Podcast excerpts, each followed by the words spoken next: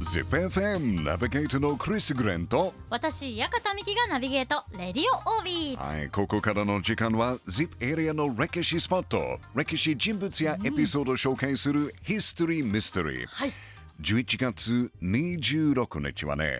尾張藩二代藩主そして名古屋城城主だった徳川光友の命日です、光友は1700年今から323年前の今日はい76歳で亡くなりました、まあ徳川光友は1625年8月31日尾張初代藩主徳川義直の長男として、名古屋城で生まれました、えで徳川家康にとっては孫にあたる人ですよね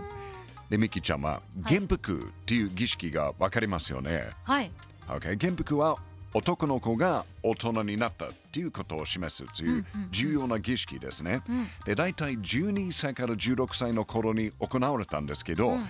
徳川光友ははい9歳で元服しました。早かったんですね早かった。まくあし戦国時代にはね6歳7歳で元服する例はありましたから、まあそんなに珍しくないけど、へーまあそれでもまあまあ早いですね。ちなみに織田信長は13歳、徳川家康は14歳で元服しています。たえじゃあミキちゃん、ー、はい徳川光友の元服はどこで行われたと思いますか？どこでうん、でもやっぱりこの愛知県うん、名古屋市内とかじゃ名ないですか古屋市内ですうん名古か屋？市内どういうところですか？どういうところ、うん。絞ってきますね、ちょっとわからないですねちょっとわからない。い実はいっぱいね、あるから江戸城、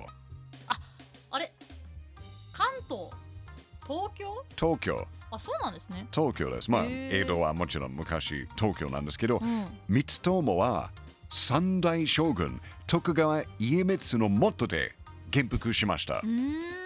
そうなんですね。さすが終わり徳川家じゃないですか。うん、江戸城で。しかも将軍徳川家光に元服元服式をやってもらったうん、っていうのはやっぱりすごいことじゃないですか。確かにすごいですよね。その後光友はね13歳で結婚うん、十三歳？ 13歳おお、うん、妻はね、はい三代将軍家光の長女、うん千代姫でしたでええー、これやっぱりなんか徳川御三家、筆頭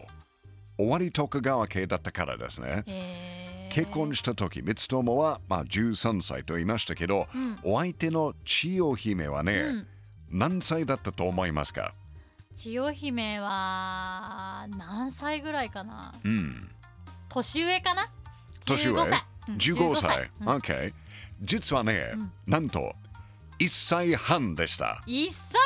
半。 1歳半。どういうことなんですか？もうちょっとわからないないや、昔の人はえ大変でしたね。すごいですね。はい。ちなみに、三つともはね、少なくても10人の側室がいた。あ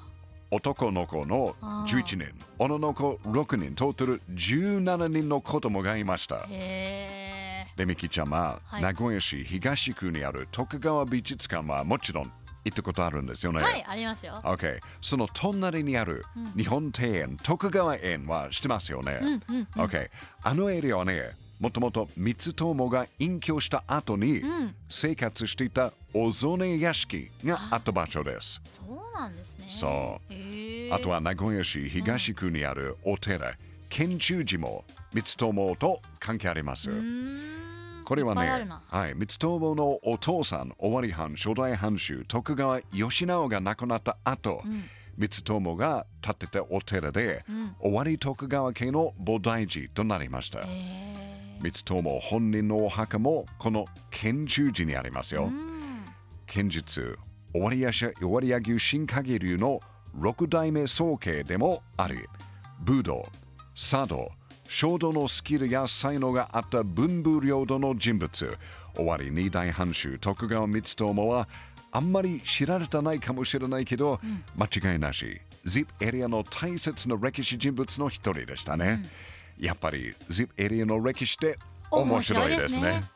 ZIPFM History Mystery ということで今週は徳川光友について光友お話しいただきました、